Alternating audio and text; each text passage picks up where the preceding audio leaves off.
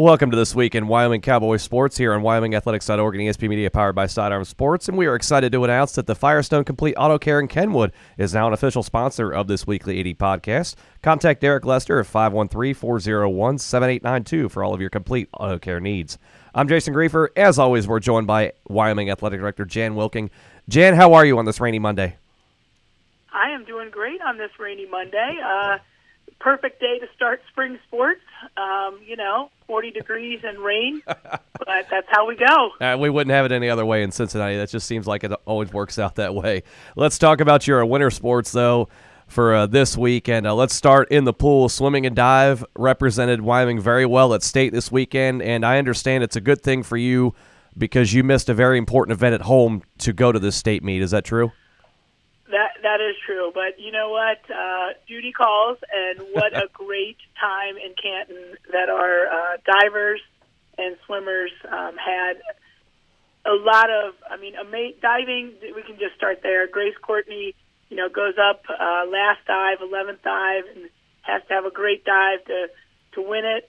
Well, has to have an unbelievable dive to win it. Has to have a great dive to get second, and uh, ends up with near perfection and uh, four points from from taking the state title, but ends up state runner up as a sophomore. So really cool for her. Um, just she's just such a poised competitor. It's really really amazing to see. And then Pasha Gersonchuk um, outperformed his performance last year. Um, ended up just short of the medal stand, but uh, really really did a great job um, at the diving meet. And then transferring over to the pool uh, it was just dropping time after dropping time for the girls and Will Manone. Um, just it was just really when you talk about people having peak performances at the right time, that is what happened in Canton. So really neat to see that. So with the way that they perform not only swimming and diving now as they head into the off season, do they now say, okay, we've gotten a taste of this. Now where we finish this year is the benchmark for next year?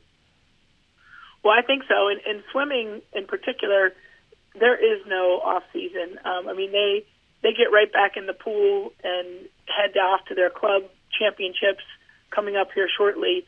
Um, so I hope they take a little time to reflect.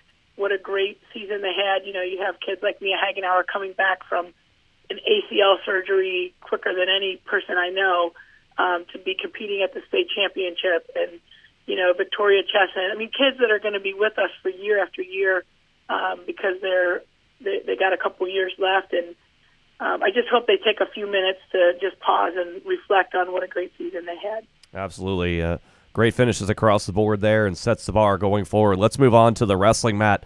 Uh, your wrestling team, very, very good showing at the CHL Championships, finishing just 10 points behind Indian Hill for the league title. And that's no shame. Indian Hill has a great wrestling program. But a lot of multiple a lot of individual champions as well for uh, your Cowboys. Yeah, I, we had some great wrestling going on. Um, certainly, I think if you ask the students, they're probably a little disappointed in in the finish. But um, you know, we had a, a key injury and some other um, things go not in our favor. But that's how sports is, and you have to respond to that, and you have to react. And um, I think hopefully that adds some fire to a sectional tournament that starts on Friday in Blanchester and uh, last year, Jacob Bryant was fortunate enough to to track through all the way to the state championship, and hopefully he can be accompanied by some teammates this year. But um, our wrestling program is in great hands with with CHL Coach of the Year Bobby Lyons, um, and graduating one senior this year. Uh, I think there'll be a lot of fun to watch here in the next couple years for sure and also Jacob Bryan, CHL Wrestler of the Year. So, uh, yeah, a lot of uh, a lot of high honors there. And uh, do you think then that they take not only that they performed individually well, but coming up just short as a team? Do you think that gives them extra motivation going into the sectionals? Without a doubt, I think there was uh, nobody was smiling at second place. I'll just say that. So, um, I think there's a lot of motivation to to be better. And that's, you know, again, that's what sports teaches you. If you don't like the disappointment, you can control the next outcome. So uh, hopefully that's the takeaway. Yeah, absolutely. Let's move on to the uh, hardwood. Let's start with uh, girls basketball. And uh, season comes to an end in a in a the sectional final against Hughes, and a result there a 61 to 46 after an opening round win over uh, North College Hill. This was a very difficult draw. You had a lot of top seeds in this top half of the draw. Uh, how did you think the team played, despite the fact this was such a difficult draw just to get into the districts? Well, I, the first game, um, I thought they played well. I thought that we executed a lot of um, a lot against North College Hill. I was at, in Canton, so I didn't get to see the game against Hughes. Um, I just had talked to a couple students about it, and I think they were disappointed. Um, but Hughes I, has some very talented players. I know they have a great, great coach over there, uh, the Coach of the Year, I believe. Um, so, you know, sometimes you just lose to a better team. Um, I, I wasn't at the game, so I'm not exactly sure, you know, uh, how we matched up. But um, I think there's a lot of good building blocks going forward, certainly in our girls basketball program. Let's move over to the boys, and uh, the beat goes on for the boys. They begin postseason play with an 87 49 win. Isaiah Walker's ridiculous again with 38 points. Uh, how did the coaches feel seeing the team come firing out of the gate like this and just take it right to Batavia right in the postseason opener? Well, I think they were excited in the way we played. You know, just driving to Mason, even whatever day that was, I think Friday. Um, you know, the way we left Mason last year was not in a way that we had hoped.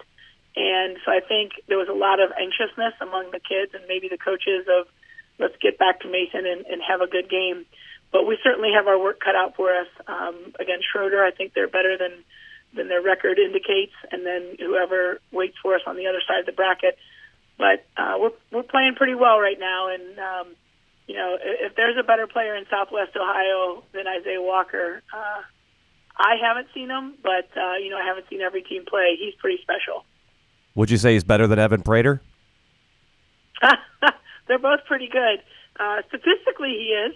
But uh, you know, if I was going to start a basketball team, I'd be good with either one of them. I, I or pretty much any of our top eight or nine. I'm sure that I'm sure that won't reach either one of those two on social media at all to uh, jab each other with. So uh, we have that on the record. so uh, let, us talk. Let's move forward now. As you said, uh, they'll take on Shroder this coming uh, Thursday night at, up in Mason, a six o'clock tip there.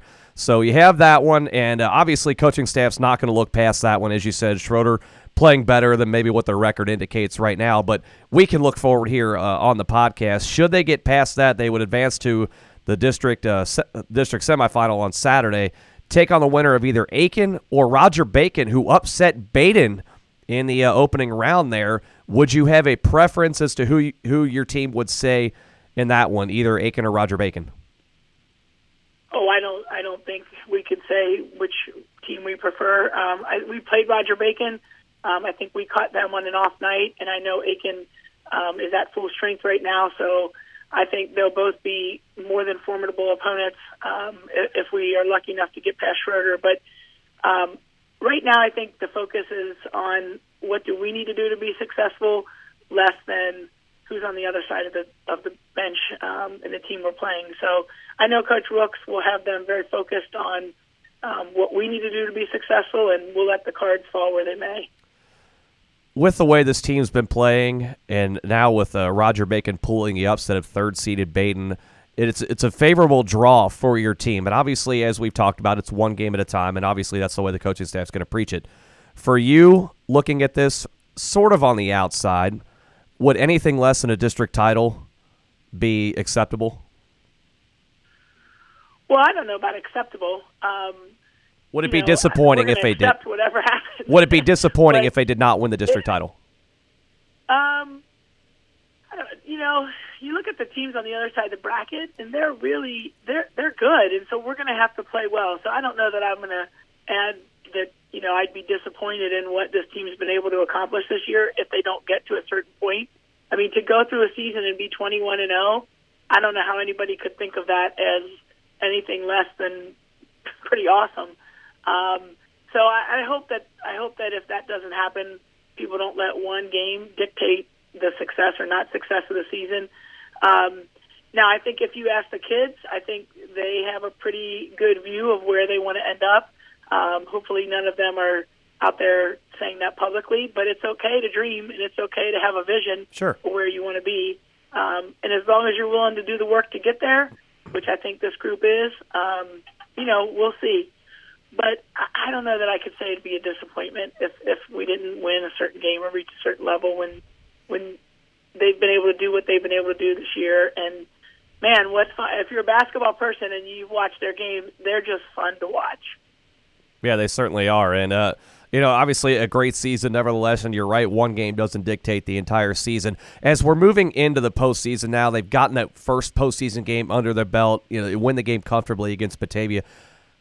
Are they starting to, or, or, or I should say this, are they taking it still as just a business approach to this, or have they started to understand now that okay, we have to bring our A game every night because now if we don't, somebody could catch us and our dream season could end a lot earlier than we would want. Yeah, I, I think it's the latter for sure. You know, we we've been in this point before where we're the favorite uh, team and um, maybe haven't shown up with quite the sharpness that we need to. And and in a tournament run, that's going to happen. I mean, you're not going to be at your best every night.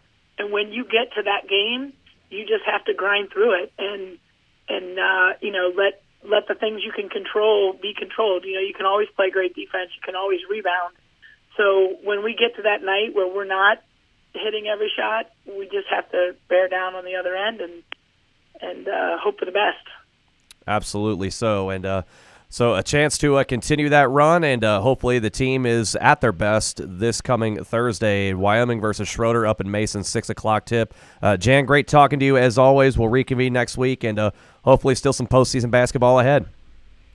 Indeed. Thank you. Absolutely. That is Wyoming Athletic Director Jan Wilking joining us for this week in Wyoming Cowboy Sports here on WyomingAthletics.org and ESP Media, powered by Sidearm Sports. Oil. Your oil and oil. Make sure you do the oil changes. You need to replace your oil. Oil is like the lifeblood of your vehicle. Oil is the most critical part of the engine. For maintenance, repairs, and tires, come in to Firestone Complete Auto Care. Contact Derek Lester at the Kenwood Firestone location for great customer service at 513 401 7892. That's 513 401 7892.